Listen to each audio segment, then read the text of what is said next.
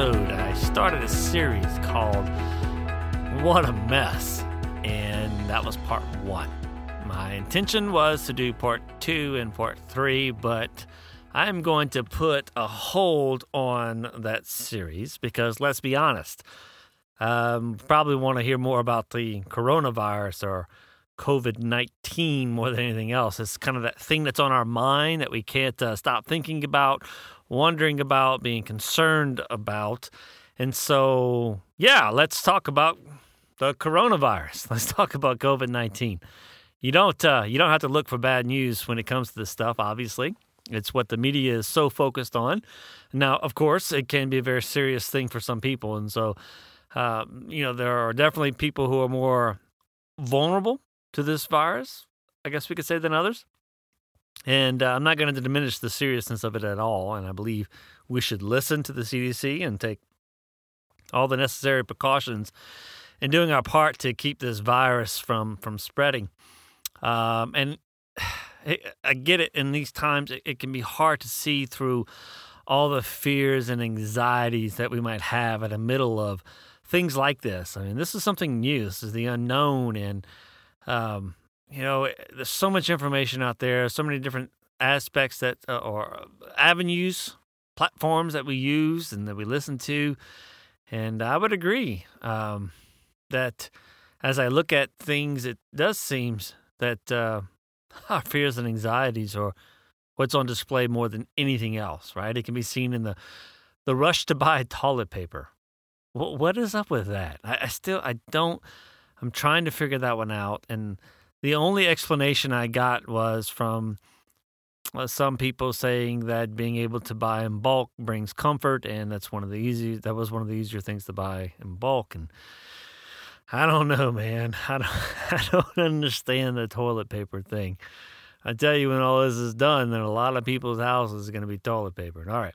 Uh, so you know, this rush to the stores to buy this toilet paper and water and other food items that, um, sure, I mean, we were being told to make sure we're ready to be able to, you know, hunker down for, you know, two weeks or whatever. And then, then you get all this other information, all these other days that are mentioned, the time spans that are mentioned. And, and quite frankly, let's just be honest, it freaks us out. And so we're like, well, we've got to take care of it now because, um, you know, you don't know when things are going to be available. When everybody's thinking this, you know, this, the shelves are emptied and um, makes it very difficult for everyone to get what they need. Uh, lots of people hoarding things, and uh, all sorts of stories are out there. And so, what I, I acknowledge the seriousness of it. Okay, I also understand even how and why some act the way they do. Um, you know, the tension that is there, the fear and the anxieties that are there, especially with family. Um, I, I get it. I totally get it. Okay. And it's really difficult to see through all of that to see anything good. So, what, what I wanted to do is to share with you some good news, right? Some, some, some stories that I think highlight the good that is in all of us. I, I, I'll tell you how this came about. I saw this story uh, come across my feed, and and um, it was highlighting some uh, something good that was happening in the middle of all this chaos. Uh, what obviously it stuck out to me because most of the stories out there that are being told, the narratives right now, doom and gloom, very negative, very bad things. And again, I don't diminish the seriousness of it, of uh, this this issue. Um, but whenever you have something that's positive pop up, obviously it sticks out. And so I took note of it, and then a few days later, I came across another story. And so what I did was I started to save and keep track of any any story or narrative that I came across that mentioned something good that was going on. And I want to share with you some of the stories that I have come across. And uh, these span the world, okay? And so, uh, again, it's not diminishing the seriousness of the situation with the with the virus and the spread of the virus. I, for one, believe that we should all be doing our part to uh, make sure that uh, this thing doesn't spread and that we can get a hold of it and uh, be done with it sooner than later. But all of us have to do our part. And so, man, I see this as an amazing opportunity as human beings to come together and in solidarity and and uh, consider one another. And that's what these stories do. And so, obviously, you know, throughout the United States, um, you have Chinatowns in various cities, major cities especially. And uh, the coronavirus fears have taken a toll on Chinatowns around the U.S. Uh, some say that uh, there are some stores that have completely had to close down. I mean, they just couldn't stay open anymore because of a lack in business, and you have uh, others who have experienced upward to, upwards to you know eighty percent um, in loss of you know, traffic and people coming through. And again, I understand some of the reasons behind it. Um, I get the fears and the cautiousness that people are having to take. Um, but specifically, I want to tell you something about a story in Chicago, the Chicago community. Some people got together and did what is called a restaurant crawl for uh, in order to help out some of these smaller shops in uh, Chinatown. Uh, and so, what a restaurant crawl is, is you pick out several restaurants within walking distance of one another. And you know you you decide to just sample from di- different ones. You purchase different pieces of food or, or whatever it is um, whether it could be you know you might be able to get a, an appetizer from one and an entree from from another a drink from another a dessert from another whatever. How, the point is is you you go through these various shops and you sample the foods that they have and the point was to bring businesses uh, business into these places and the story goes that uh, the the the person who set this up uh, was only expecting maybe five or ten people, and he got upwards to hundred people that came out to help. Now you got to understand, this is in a situation where um, people were trying to stay away. Uh, I think, considering where it was, Chinatown, there's probably some fears and anxieties that were, you know, probably driven by some prejudice there. Um, but I, I can't say for sure. Uh, some believe that that's what was going on, uh, some kind of profiling that was happening there. But regardless, what happened was people saw that they were suffering and they wanted to try and lend a hand, bring out support to uh, some of these restaurants. And people came out into uh, these areas and it was about getting out and supporting those who who needed it and and again the people who felt like it was okay, who were taking necessary precautions, the people who felt like they were on the lower spectrum of, um, you know, being vulnerable to this virus, were willing to step out and do whatever they could uh, in order to provide support to these places. And I, man, I, I look at that, I, I, think about that, and I'm like, man, that is. I think it's amazing. I think it's a very, it's it's it's a very hopeful picture that is painted you know, for us in times where it'd be extremely easy to just stay away and turn an eye, people said, no, we're going to get out there and we are going to try and support these shops. These shops that depend on people coming through, you know, foot traffic. Uh, they, they, these these are like mom and pop restaurants that, you know, they they're they're not making a killing off of this stuff, right? Like they they need this business in order to survive, and someone saw the need and uh, put the word out. And man, you know, a, a, movement was created in order to bring some support in in these in those those moments for for these restaurants. Um, pretty fascinating to me. Um, another story I came across was from uh, New York, uh, a community neighborhood in New York State. Uh, obviously, this is an area that it's a it's a high profile containment area, and so uh, the people who are living in these areas are you know isolated being quarantined they they they are having to basically you know ride this stuff out on their own. Um, but their neighbors wanted them to know otherwise. And so these people who are in these containment areas are finding support from their neighbors uh, of all ages um, neighbors who are not quarantined in their homes or, or doing things like tying ribbons around trees and writing messages on these ribbons and making signs that say we support our neighbors and uh, and doing this they're doing this to help those who are quarantined to not feel like they are, are isolated and, and alone. And, um, and neighbors are going on shopping trips for them. Some food establishments are waiving delivery fees for residents in the area. People are, are, coming together in the community to provide meals for the kids who are out of school, who normally depend on the meals they get uh, in school. And the food that's being provided for them is being donated uh, by residents, and that food is being uh, handed out. And again, all this is being done by residents of that community, of their neighbors who are wanting these people to realize that they're not alone uh, in this and that they have support from other people. This is this is a picture of what it looks like to love your neighbor, right? To to to take uh, in the interest of others uh, as you consider how you're going to handle this situation uh, for you and your family. Um, but it's a, a moment of coming together and showing people that they have worth and value.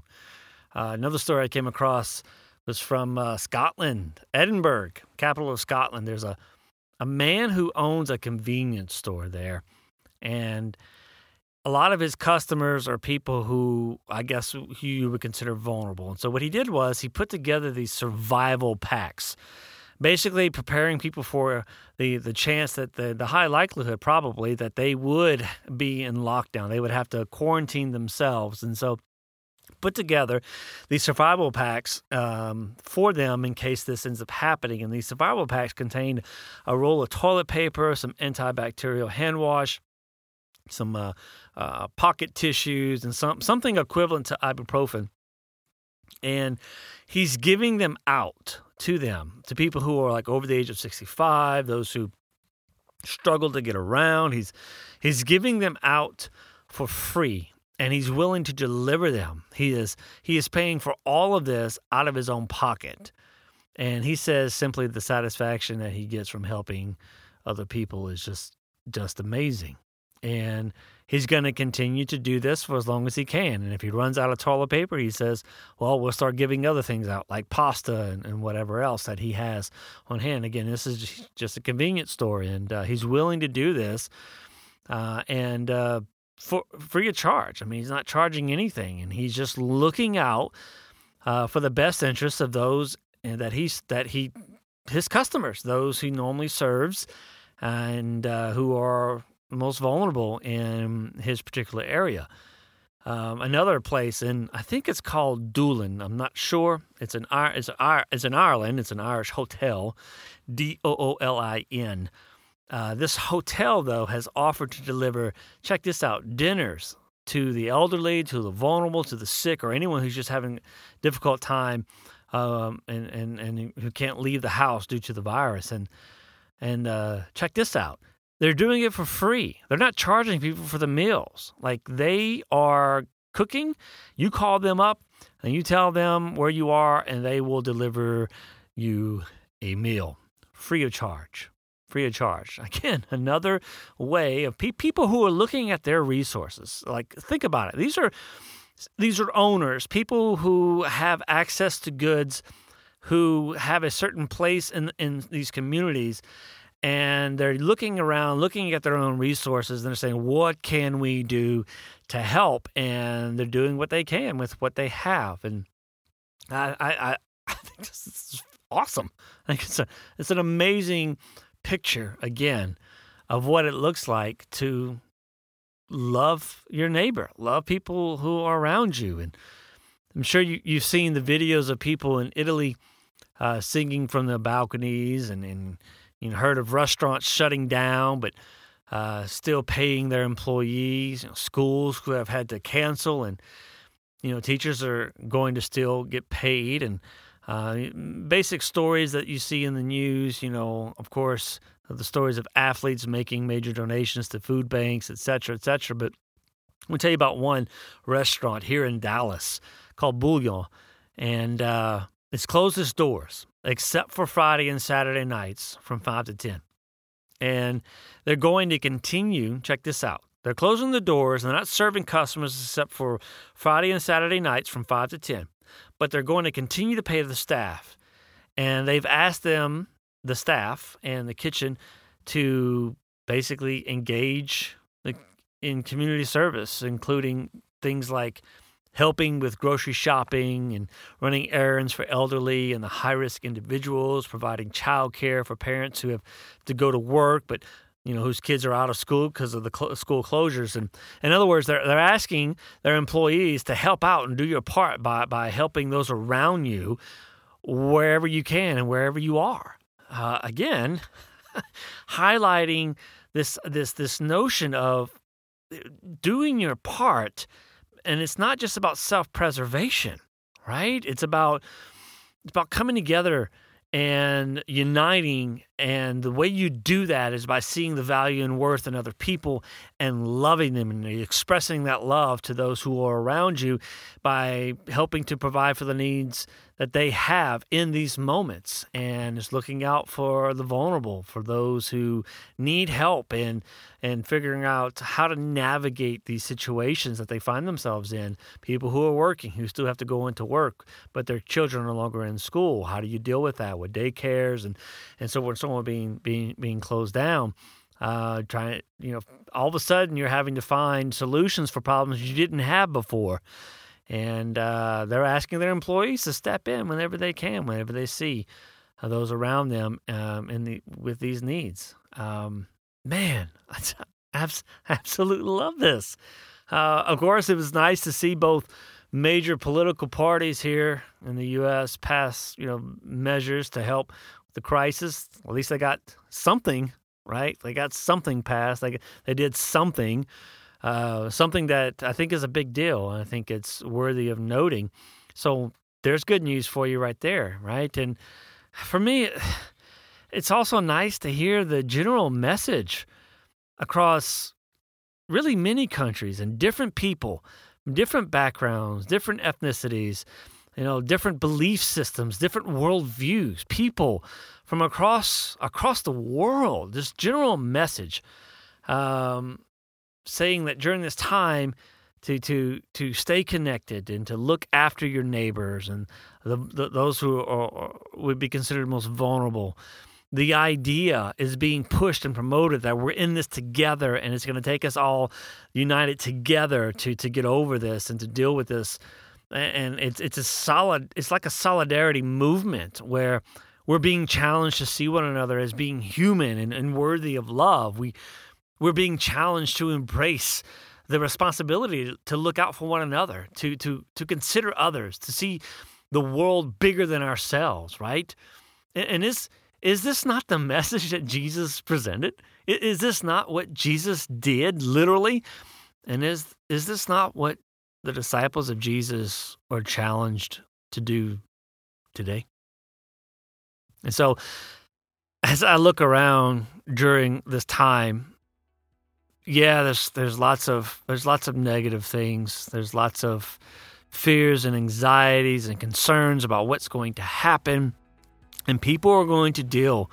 They're going to have to. They're going to be be faced with some uh, some very sad realities um, in so many different ways, and uh, emotions are going to be all over the place at various times. And yeah, there's it's a it, it, it's it's a serious situation and it has to be taken seriously and handled seriously. Man, I have to say, what I am seeing in stories like these that I've mentioned and, and others is what I believe it's the good. The good that is in each of us. And sure, maybe there are lots of people overreacting, but maybe there are also lots of people who are also expressing love. So, in light of this, maybe ask yourself how you might express love during this time.